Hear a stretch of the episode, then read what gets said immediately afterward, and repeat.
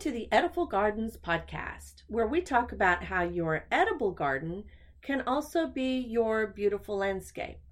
I'm your host, Nanette Blair. Thanks for joining me. Okay, I'm going to let you guys on a little secret. My dream is to make good food accessible to everyone. And in my opinion, the best definition of good food is nutritious, delicious, and safe. And it doesn't get any better than picking fresh fruit, herbs, veggies straight off the plant, where you know what went into it from start to finish. Also, you won't find any tomato cages here. As a matter of fact, there's a lot you won't find here, including pesticides, herbicides, fungicides, or any of the other sides. But what you will find here are landscapes that are designed for beauty, reflection, fun, and entertaining, and the list goes on to whatever you want. After all, it's your home, your yard, and your taste, and beauty truly is in the eye of the beholder. Okay, you know that garden you've been thinking about? Either the one you already have that just needs a little more oomph, or the one that's been in your head for who knows how long. Well, I know you're ready. I know I'm ready. So let's dig in.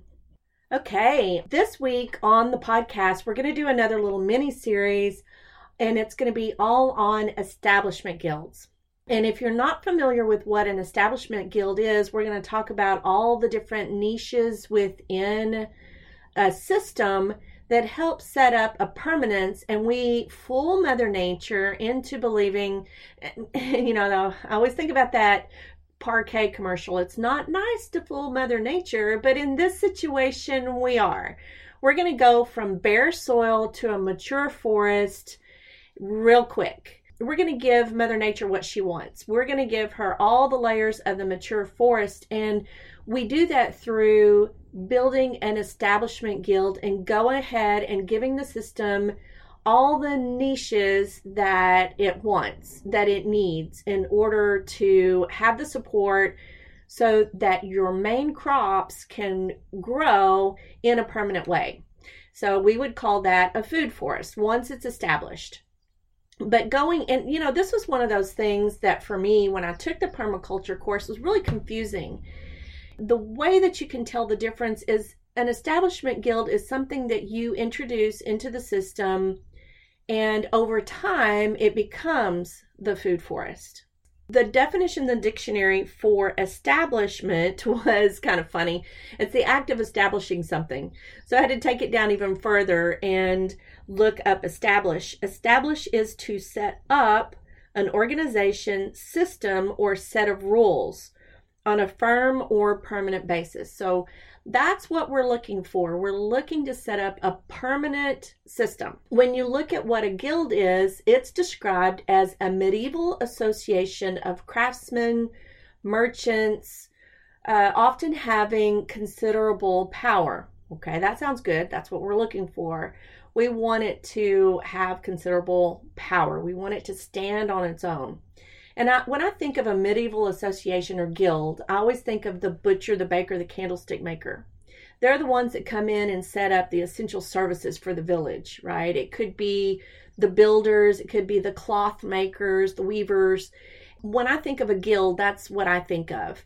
But there was a second definition, and that second definition says an association of people for mutual aid or the pursuit of a common goal. When I hear that definition, I think of something like the National Association of Realtors or the Plumbers Association or the National Education Associations. But there was a third definition, and it says in real, all caps, real big letters, ecology. And that was a group of species that have a similar requirement and play a similar role within a community. Well, I don't agree with that definition. In my mind, we're going to introduce a lot of various species, plant species, that have very diverse roles within the community. We're we're trying to establish a new colony. You know, we're trying to uh, just think about the pioneers, right? We're we're sending in the butcher, the baker, the candlestick maker. We're sending in builders. We're sending in um, people that make fabric so that it has the essential services of a community to kind of establish in your mind what an establishment guild is about. So there are different things that you can consider. It depends on what you're trying to accomplish. For me, I'm just trying to support my main crop, uh, my thriller, my centerpiece. It might be a peach tree, it might be a fig tree. It could be anything that you want it to be, but it needs to be something permanent. If you're like me and you grow in a zone where a tomato plant is an annual, it's not there all the time. It's not going to grow as an overstory. So it needs to be something that is permanent or a perennial, a tree, something that is going to probably be the overstory layer of your food forest. So that's your first thing that you bring in. And then we're going to help it along by giving it nitrogen fixer, a weed barrier, a dynamic accumulator, an insectiary layer. We're going to give it fumigants. We're going to just combine a lot of things, and they all play different roles, and sometimes they play a dual role.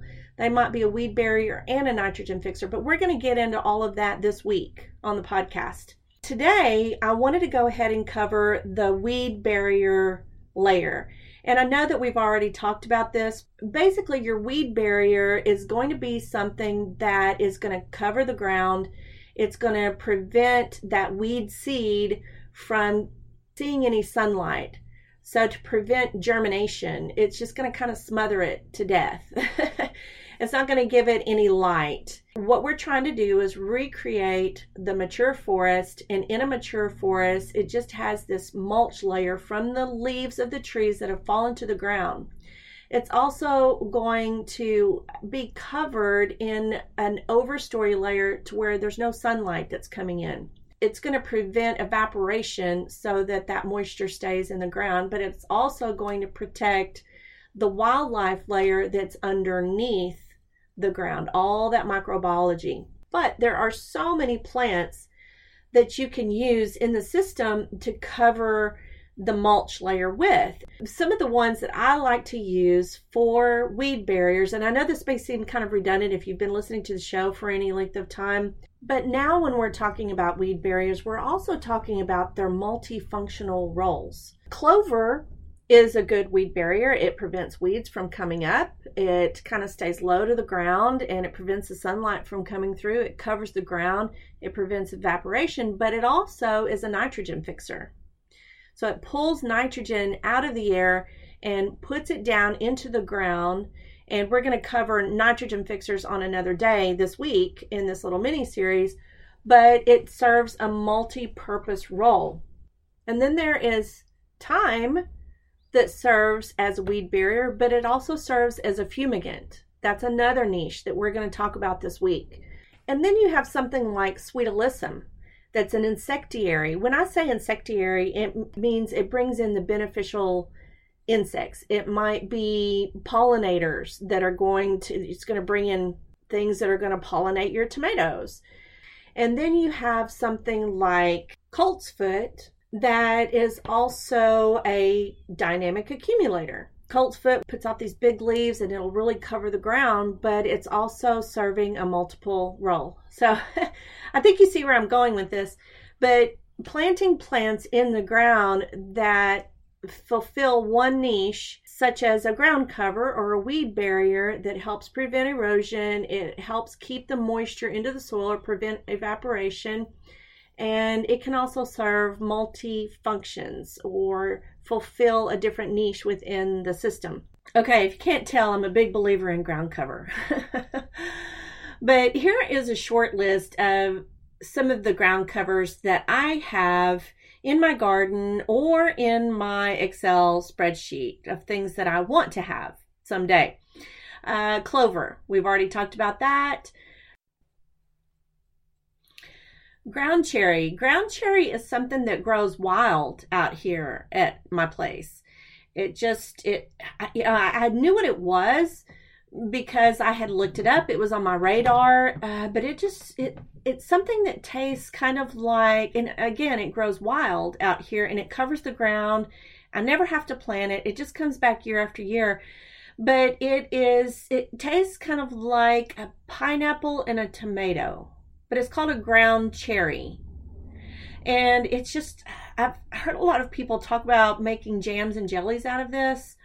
Um, it's not anything that I really was top priority, but since it grows out here wild, I just, it's kind of a weed. I just kind of let it grow and it's edible and it's something that I can use. And I did taste it and it tastes, um, it tastes kind of strange. it's a little bit different. I have not made jellies out of this, but I let it grow in the garden. Uh, nasturtiums, nasturtiums are something that I have been growing for as long as I've been gardening because it's one of the plants that Sally Jean Cunningham recommends in her Great Garden Companions book. But it covers the ground and it shelters beetles and it's an insectiary because it pulls in, it's got a big, beautiful bloom on it.